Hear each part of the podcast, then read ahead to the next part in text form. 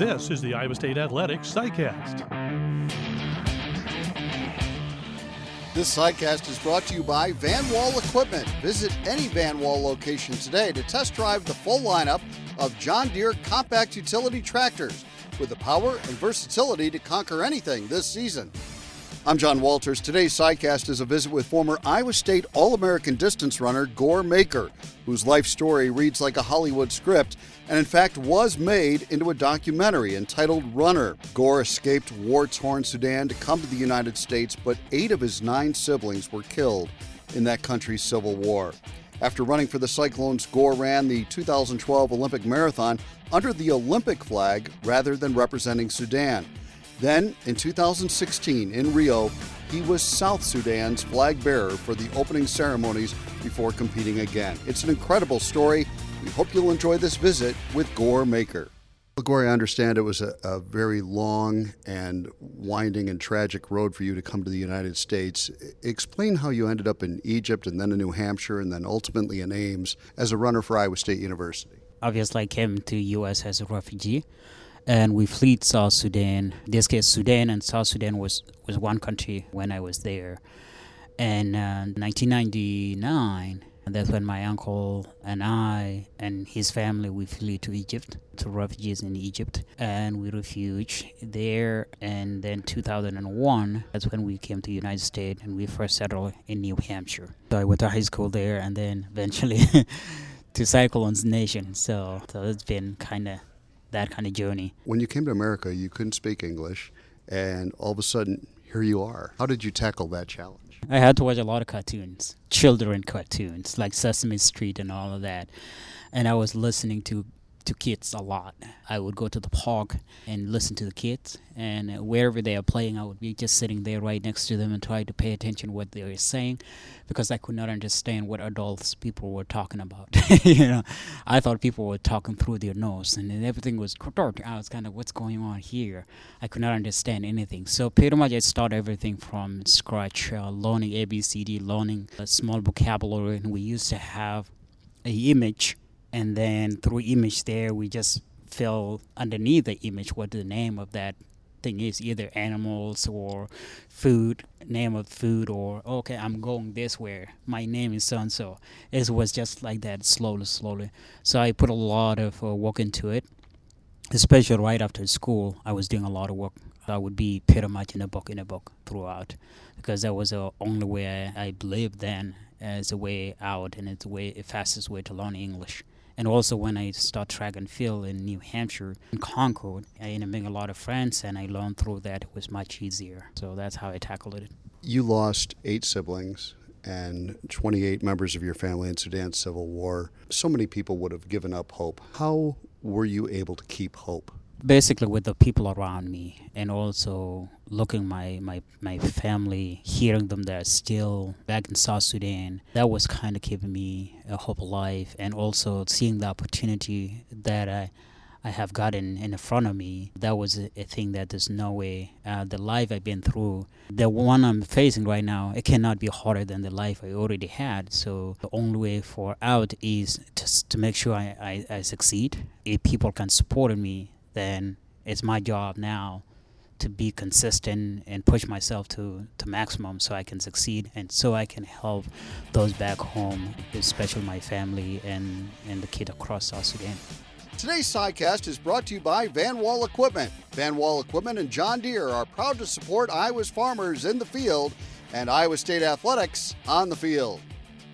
Did the chance to compete for the Cyclones and for Coach Corey Ihmels give you a bit of an escape for a few hours a day to take your thoughts to a, a really peaceful place? It has. It, it really, really helps a lot. Uh, I think when I first came to Iowa State, it was it was amazing, and I thank Corey Ihmels and the Iowa State Compliance Office for giving me such an opportunity to be able to come here clueless about everything, not having a good qualification that I uh, other student would have or my teammate had. But again, and Iowa State gave me opportunity. When I came here, it was a community. It was just a family. We were all together, teammates. Coach Coach Heimel was there all the time, and he always called me G. what's going on today? And every time I smiled, he just said, you made my day. And when I'm not smiling, he knows there is something deep bothering me. And he always pull me on the side and say, okay, gee, what's going on today? Most of the time I am in his office. And even when I don't have an appointment there, he always pull me on the side and say, okay, what is going on? Because he kind of knew indirectly the deep kind of pain I was feeling, and uh, and my teammate, none of them actually were aware of all the things I was going through. But again, it's something I, I didn't want to show to anybody uh, because my job at Iowa State is to perform maximum and and to and to deliver what I I have been brought here to do in this case, and both academic and also uh, athletic. But it was a good community, and Iowa State is always going to be my home. And once it's a cyclone, it's a cyclone. So so that was it was amazing. And that kind of always take me away from every time there's a lot of challenge. My teammates were always there, and Carl Ewell was always there. Lisa Koll back then, Lisa Uhl now. They were amazing. They were always a lot of teammates. Jory Zunick, Brandon Rooney, and list goes on. It was just amazing. We were all collected from all over the world. Hillary Bor, Alpha Sang, from Kenya and all of that. We pretty much was a family, and we look right and left and front and back. We know we we care for each other. So that was a, a strong bond, and that's kind of helped me. And I think too, some of the guys may have also been going through a, quite a bit of challenge too. But having there, having our back, it was it was quite a bit special. After college, in 2012, you competed in the Olympic Marathon in London under the Olympic flag. Take us through that part of the journey and I know it's uh, there's a lot of layers to it. But tell us how that all came about. It was quite special. That opportunity again, it was all the community, the people who knew me, and the community I lived in. In this case, Concord, New Hampshire, and the entire state of New Hampshire, and then Iowa State here too. Everyone just came together and supported me and allowed me to have to get to get that opportunity. But it was it was amazing the way it came about because I was trying first I, I went and ran a marathon and I made the time. But then later on, it was difficult for me to go just directly and compete like any other athletes from any country because I did not have a country at that time. I was not a South Sudanese citizen, uh, even though I was born there, but in paper I was not because the country, South Sudan, is split off from the Sudan right after while I was here. And I was not a U.S. citizen at that time. So the case became quite a challenging to even the IOC, which is International Olympic Committee. So it became very, very difficult for them to, to know what to do. It was the first time there were a couple athletes competed before, but they had a country. The only thing they were lacking of it was the federation. But in my case, I did not have federation. I did not have a country and all of that. So they had to find a way to accommodate me. Initially, they said no we never done this before, so we don't know what to do. They suggest that I should compete, uh, compete for Sudan, uh, which I refused. There was just no way. My choice was okay, either I let it go, this Olympic go, and focus on 2012 because if I do that, I'm betraying my people basically. And that was the whole thing. But again, later on, it broke into the media. Through was my friend at the time, and he came to me. He was a lawyer. He came to me and talked to me, and later on he became my manager. And I told him this is what is going on. He said, "Well, if you want, I can help you a little bit and see what we can do." And that's when he went ahead and and contacted his friends and all of that. And Chicago Tribune just picked it up right away, and that was it. Everything just started going so fast within 24 hours and and a couple days later, I was granted the opportunity to compete at London 2012. Uh, so I actually arrived three days after the opening ceremony, and that's when I found out I'm going to the Olympics. Uh, so that's how it came about. Uh, but I'll let audience watch the documentary and see a lot of detail of it. Cyclone fans get my new favorite Cyclone shirt, the Corey by Authentic brand. The stylish half zip features buttersoft scuba knit performance fabric. Visit one of our fine retailers near you or order online at authentic brand.com for fast, free delivery. There's a lot more to the story. You're right. I want to just jump ahead one year and then I'm going to ask you about the 2016 Olympics. But in 2013, you were re- reunited with your parents after 20 years apart in, as you mentioned, newly founded South Sudan. That had to be a very emotional meeting. It was tough. It was very, very tough, and I don't want to take a, a lot out of what is already in the documentary. I hope everyone who is going to listen to this will see it. I mean, at least will watch it and get a piece of it and understanding. But it was it was a very, very tough time. It was a very emotional kind of reunion. Not seeing your family for that long uh, that was tough, tough time. But at the end of the day, it was great because I have seen my family and they have seen in me. So that was the most important thing. But yeah, it was an unbelievable moment. I want to take you now to the 2016 Rio Olympics, and you were the flag bearer for South Sudan in the opening ceremonies. Take me to that moment and explain to me your thoughts as you carried the flag for South Sudan. No single word can describe the amount of feeling and the amount of relief I was feeling at that time. All along since 2005, that has been dingling in my head and it might be in my sh- it has been in my shoulders since then that I wanted to do something to honor the million million of people who have lost their life because of that country. And so when I walk into the Rio de Janeiro stadium, I was like I was walking in a high ground but I was so proud. I it was I have never felt so excited like that. It's actually the pain I had that day. That's when it came out because I feel like this it. I have been called to do something special to make uh, something special, even though there was no feeling for me that I am going to win a medal or something. Even though I did not win the medal at the end of the Olympics, but I think that was a most defining time, a moment in my career, running career, and be able to do that for the country who just got independent. It was uh, it was very very special, and I hope a lot of South Sudanese across the country and all over the world have seen it. And I give the baton to them and say, "This is your baton." So carrying that flag, they basically to just show to them, "This is yours."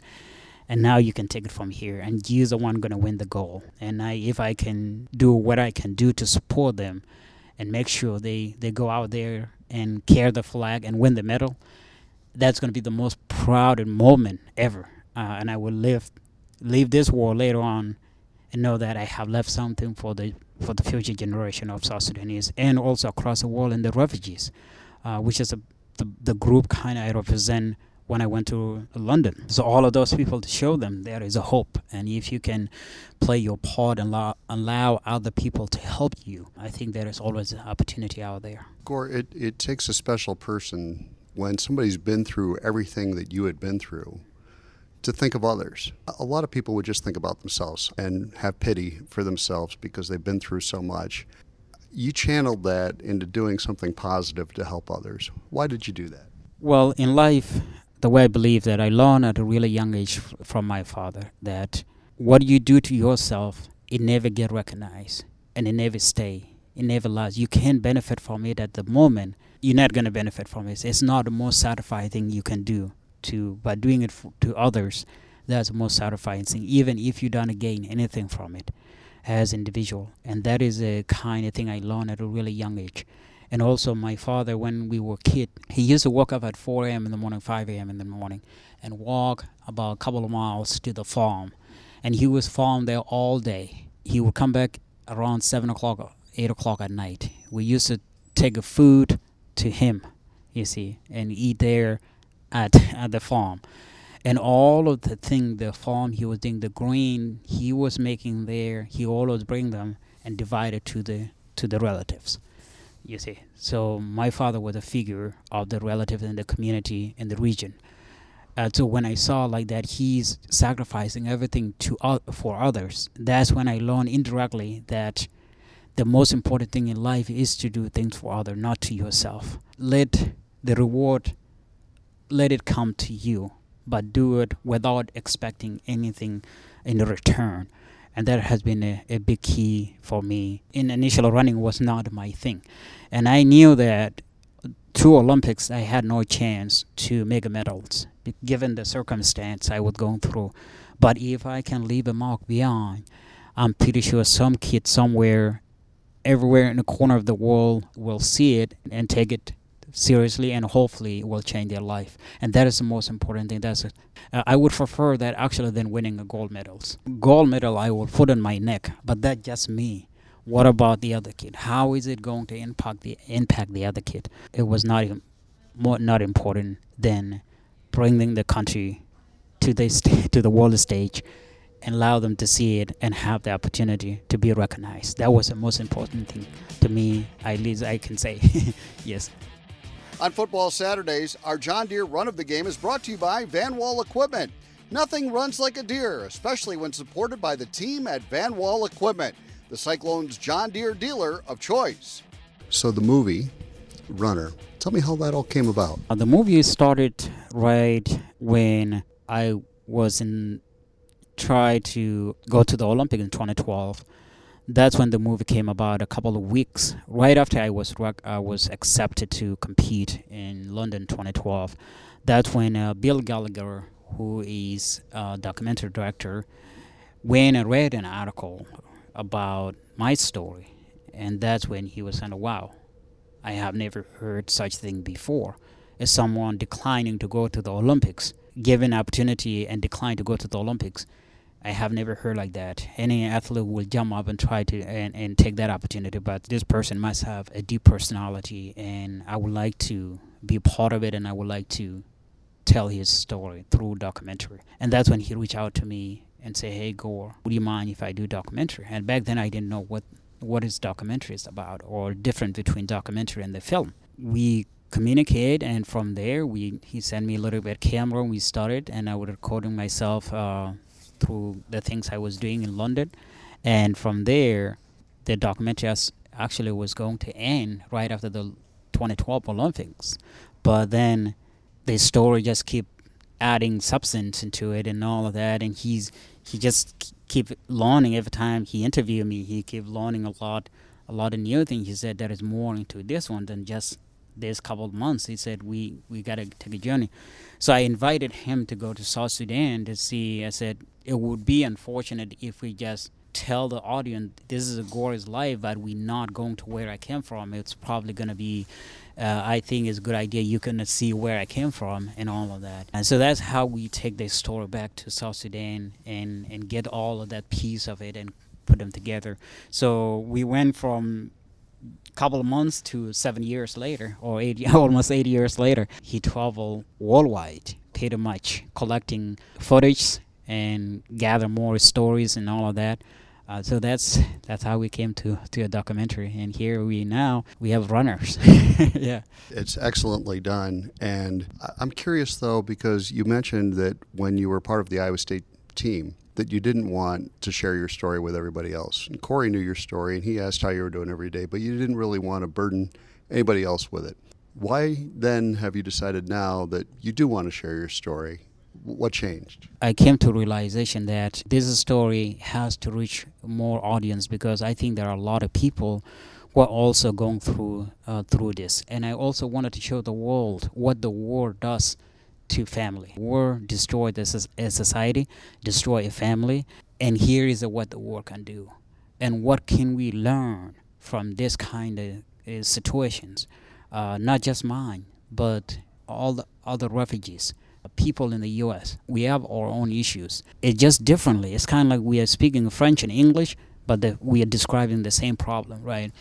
This is how I looked at it, and I was saying, okay, I think I have opportunity here to show the world, and so people can learn and what they can do to their neighbor, and if a new person come to their community, what they can do, and that was the thing. Another thing too, I didn't want to talk about it while I was in, at Iowa State is because I thought it would destroy my focus. Because the more I talk about it, the more I it, it takes me back to, to that long time ago. And I end up losing focus. I end up getting distressed a lot. I kind of try to keep it on myself. I met with a couple of counselors here at Iowa State, and they tried to interview me. It, it was just not going anywhere because I could not resist. I could not hand, handle this, uh, stay to, to, to focus and try to do interview. It was just no way. So that's how painful it was. And I also realized that actually talking about it is what going to allow me to be free from this kind of feeling. And so these three things were actually kind of made me say, okay, you know what? I think this is a time right now. And also, too, I was immature now enough to understand that it's okay to talk about it. It's okay to let other people know because you may, you never know. Maybe you can also Uh, motivate the other person to talk about their own issue too. And with all of those collective issues we talk about, it's going to bring awareness and it's going to make us to, to come to a conclusion, to understanding of what we can do. It's like back in the day, people used to have a hard time talking about psychological stuff or mental mental health, and now it became more common and became more frequent, and people are understanding more and more what kind of mental health people are dealing with. But back in the day, it was bad. I could not talk about it, and so that's the kind of thing with my age, getting older, and understand it's okay to talk about it, and that's the reason why I came to now to realize, hey, this is a time to to tell this story. It's very good, and I appreciate you sharing the story with us. And I hope that everybody goes and, and sees Runner because I think they're going to really experience a, a beautiful story the way that, that you have tried to help others. I, I think that's the thing that comes across. And in 2013, you became a U.S. citizen. Tell me why that was important to you. It was really important because, again, be able to have that opportunity, right? Grant that kind of belonging. Now I belong to the the country who helped nurture me. U.S. basically nurtured me. I came from nothing and I become somebody. I made it to two Olympics. It was huge. At least 2012, it was all you. United States was the one helping me. Even 2016, they were a big part of it. So to be able to get a citizenship of United States, that was amazing. So I took it really serious and so good, and I really appreciate it. and said, "This is important to me as a person and to be a citizen of the United States that's used to me and it also was used to my family and my country in South Sudan. So in 2016, I went to Rio and then I came back and I had to sit down and have serious thought of what I can do for the country who have helping me. It helped me and become somebody. I have to do something. And that's when I decided, okay, the only way I can say thank you to the entire country has supposed to just say thank you to Iowa State or Concord, New Hampshire, is to put on the uniform and serve in the military, and that is the decision I came up with, and and I'm so proud that I made that decision, and I'm so proud that I am a United States citizen. There's nothing you can ask more for that. So that's a wonderful part of the story. And so you did. You became an airman in the U.S. United States Air Force. Again, not thinking of yourself, thinking of others, thinking of how you can give back. That's what your story is all about. Guor, thank you so much for taking the time and for doing all you've done for so many people. And I hope more people will learn of your story and about your story because you're impacting people in a very positive way. Thank you very much. It's a, it's a pleasure to be back to Iowa State, and uh, it's a home, a home for me, cycling forever. And uh, yeah, I, I am looking forward to the next what the life is going to bring, and uh, and also to all the na- Cycle Nation audience. Hopefully, they get a, a chance to see the documentary. And what I would want people to take away from this documentary is not not to feel about me as a Guor have gone through this story, but what can you take away from this story and apply to your own life, your own family, your own city, your own state and the country. What can you do to play your part so we can make a change together? Uh, so th- things like this do not happen, because this is not a story for South Sudan alone or a refugee from a certain co- country. This can happen to any nation and the human history have uh, have shown that. From the Egyptian to Romans to to British to now United States and, and so on and so forth is a human cycle. And the reason all of this happen is because sometimes we face these issues but we tend to ignore them. And when they pass we tend to push them aside and not actually take initiative and say, okay, what can we do so such thing don't happen again? So that's what I would want people to take away from that, and hopefully, doing that, we may, will make change, and we will be in a better world. Thank you, Guor. Today's sidecast was brought to you by Van Wall Equipment. Stop by one of their locations and learn how to farm better, work smarter, and play harder when you run with Van Wall and John Deere. Thanks for listening.